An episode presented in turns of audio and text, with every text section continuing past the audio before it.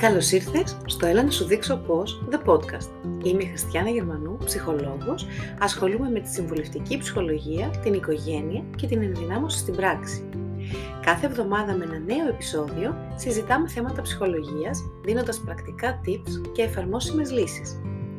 Ψάχνεις απαντήσεις για τον εαυτό σου, τα συναισθήματά σου, τις συμπεριφορές σου, τις σχέσεις, την οικογένεια, την καριέρα σου; Θέλεις θεωρία που να μπορείς να την εφαρμόσεις στην πράξη; Ψάχνεις κατανόηση και μηδενική κριτική διάθεση; Εδώ θα τα βρεις. Ακολούθησε την ειδικό και στείλε ό,τι απορίες και ερωτήσεις έχεις, καθώς και θέματα που θέλεις να συζητήσουμε, είτε με mail στο askme.christianagερμανού.com είτε ακολουθώντας με στο Instagram Χριστιάνα Γερμανού MSC, στο Facebook Χριστιάνα Γερμανού MSC Counseling και φυσικά μην ξεχάσεις να εγγραφείς στο κανάλι μου στο YouTube για να παρακολουθείς όλα τα βίντεο που ανεβάζω. Μην αργείς, έλα να σου δείξω πώς! Καλημέρα και καλή εβδομάδα. Καλώς ήρθατε στο σημερινό επεισόδιο, το οποίο έχω εμπνευστεί ή ας το πω καλύτερα θεωρώ απαραίτητο να κάνω, διότι τον τελευταίο καιρό πολύ συχνά με ρωτάτε για την θλίψη και την κατάθλιψη. Πολλές φορές βιώνετε συναισθήματα θλίψης και με ρωτάτε αν έχετε κατάθλιψη και γενικά παρατηρώ ότι η πρώτη σκέψη που έρχεται στο μυαλό σας όταν βιώνετε κάποια θλιβερά γεγονότα είναι ότι μήπως πάσχω από κατάθλιψη. Έτσι λοιπόν θεώρησα ότι έχει έρθει η ώρα να ξεκαθαρίσουμε κάποια πράγματα, γιατί εκτός των άλλων παρατήρησα ότι υπάρχει και μια τάση έτσι κοινωνιολογικά μιλώντας περισσότερο, να θεωρούμε την κατάθλιψη ως σημείο αναφοράς της εποχής μας, με την έννοια ότι είναι κάτι που εμφανίζεται σε πολύ μεγάλο βαθμό και με πολύ μεγάλη συχνότητα. Δεν θα κρίνουμε εδώ αν είναι αληθές ή όχι αυτό, γιατί είναι πολύ μεγάλη κουβέντα. Νομίζω όμως πως έχει έρθει η ώρα να βάλουμε τα πράγματα στη θέση τους και να τα δούμε στη σωστή τους διάσταση. Άλλο είναι η θλίψη και άλλο είναι η κατάθλιψη. Η θλίψη είναι απλά μιλώντας ένα βασικό ανθρώπινο συνέστημα, ενώ η κατάθλιψη είναι μια ψυχική ασθένεια, μια ψυχική διαταραχή. Η αίσθηση της θλίψης μπορεί να αποτελεί ένα βασικό χαρακτηριστικό της κατάθλιψης, αλλά δεν είναι το μόνο και δεν αρκεί αυτό για να προβούμε σε διάγνωση.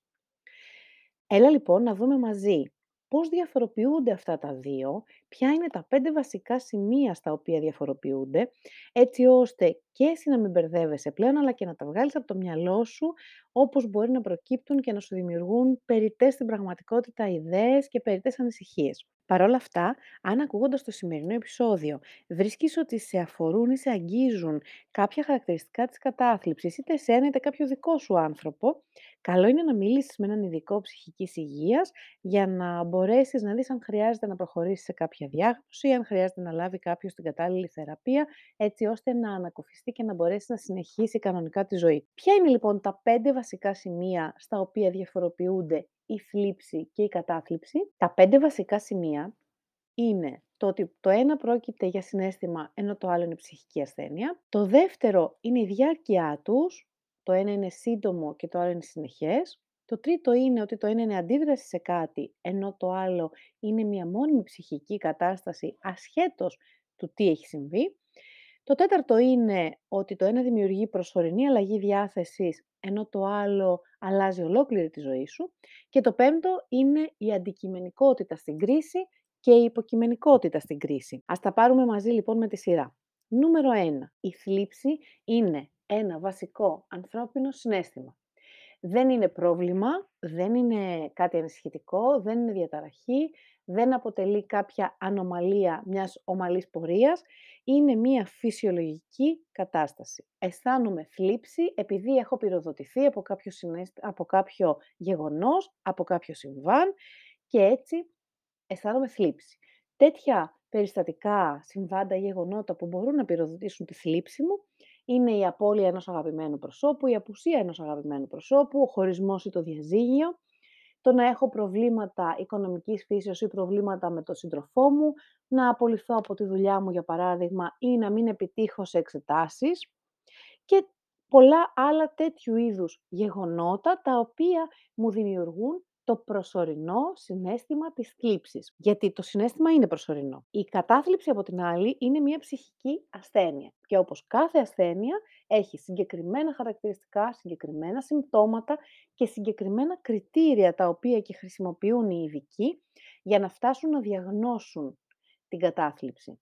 Δεν αρκεί δηλαδή να πω ότι νιώθω θλιμμένη ή να θεωρήσω εγώ ότι έχω κατάθλιψη. Χρειάζεται μέσα από ειδική εξέταση, από ειδικά τεστ και συνεντεύξεις και συνεδρίες με τον ειδικό της ψυχικής υγείας, τον εκπαιδευμένο ειδικό της ψυχικής υγείας, να προκύψει η διάγνωση, να πληρώ δηλαδή τα κριτήρια και τα συμπτώματα για να πούμε ότι πάσχω από κατάθλιψη. Η κατάθλιψη από την άλλη είναι επίμονη έχει ε, διάρκεια, είναι συνεχής και αδιάλειπτη. Δηλαδή κάποιος που πάσχει από κατάθλιψη δεν μπορεί απλά να βγει από αυτό, που πολλές φορές δίνουν συμβουλές. Έλα τώρα, ξεπέρασέ το. Δεν είναι τόσο απλό.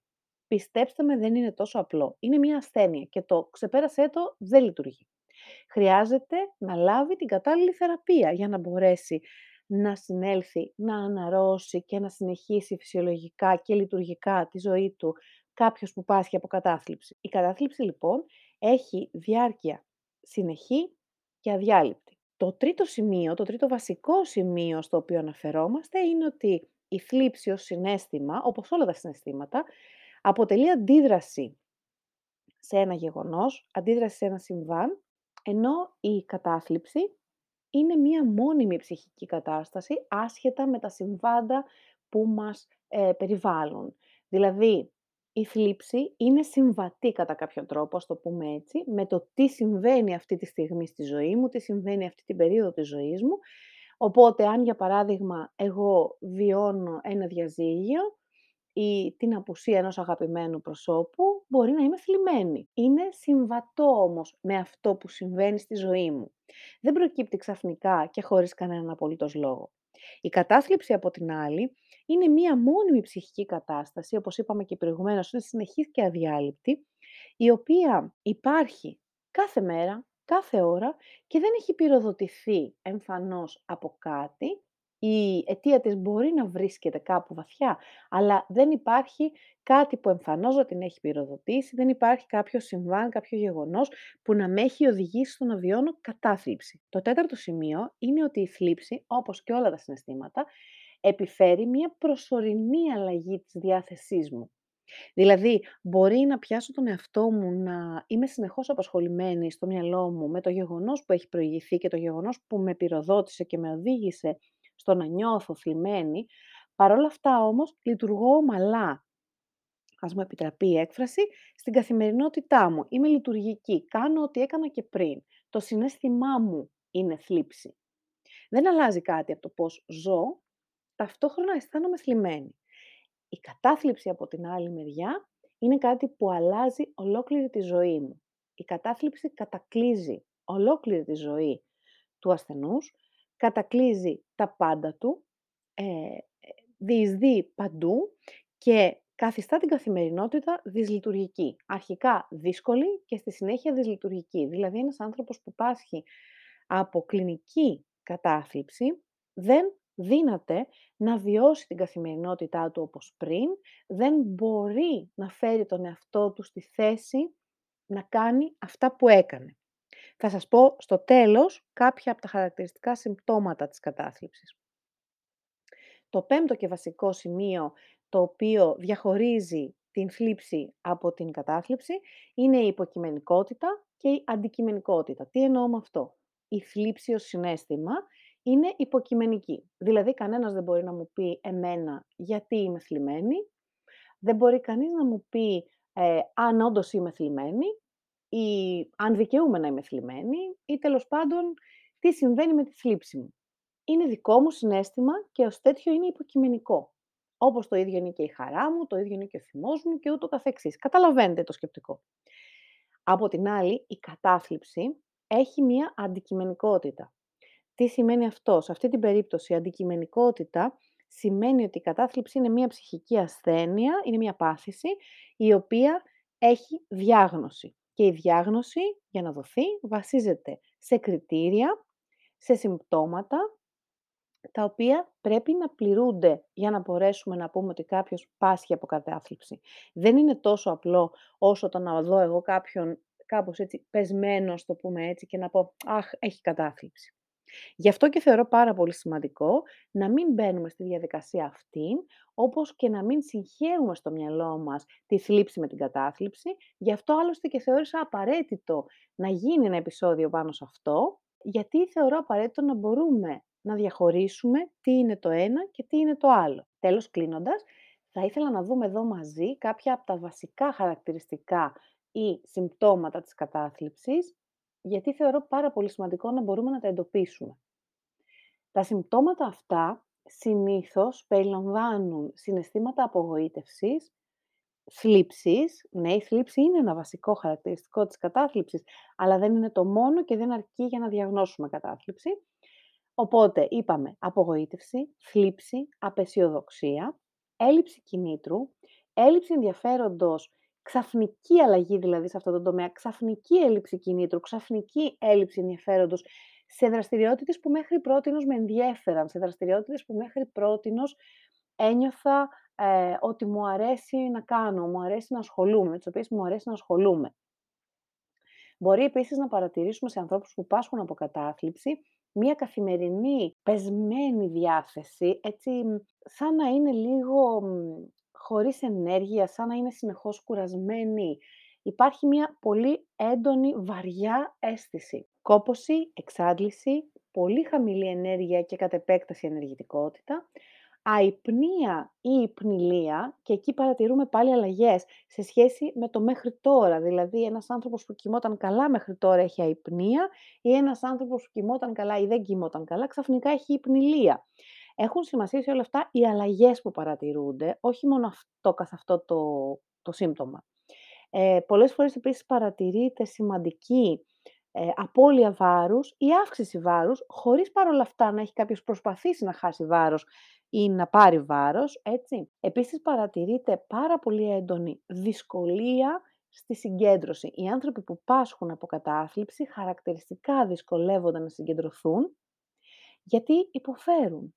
Δεν μπορεί το μυαλό να επικεντρωθεί σε κάτι συγκεκριμένο και να συγκεντρωθεί.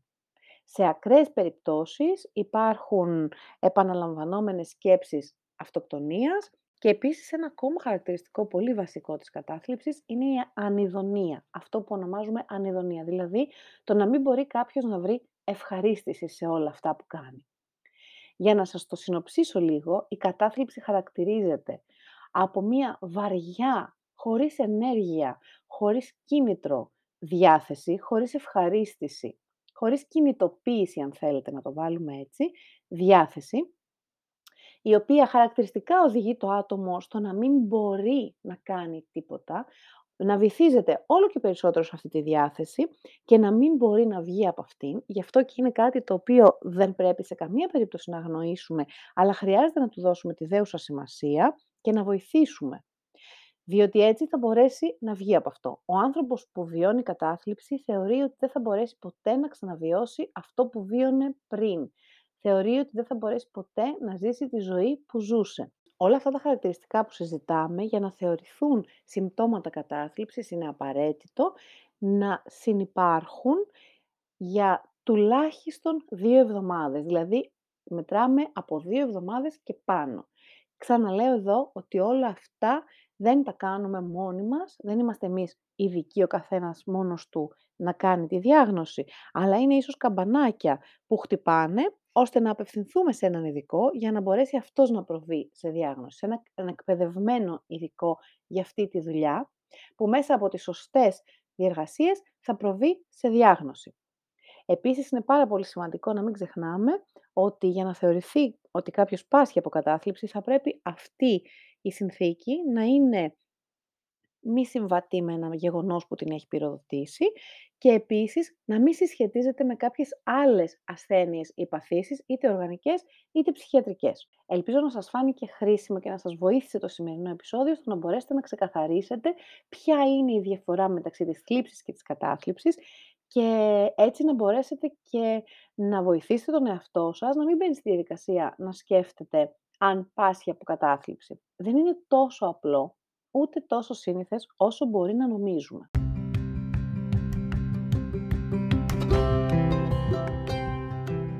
Άλλο ένα επεισόδιο του «Έλα να σου δείξω πώς» The Podcast έφτασε στο τέλος του. Ό,τι απορίες και ερωτήσεις έχεις, μπορείς να μου στείλεις μήνυμα στο Instagram, στο Facebook και φυσικά με email στο askme.christianagερμανού.com Σε περιμένω πάλι εδώ την επόμενη εβδομάδα, την επόμενη Δευτέρα, για να δούμε μαζί άλλο ένα θέμα που εσύ μου ζήτησες. Μέχρι τότε να περνάς πολύ πολύ όμορφα και να έχεις μια καλή εβδομάδα.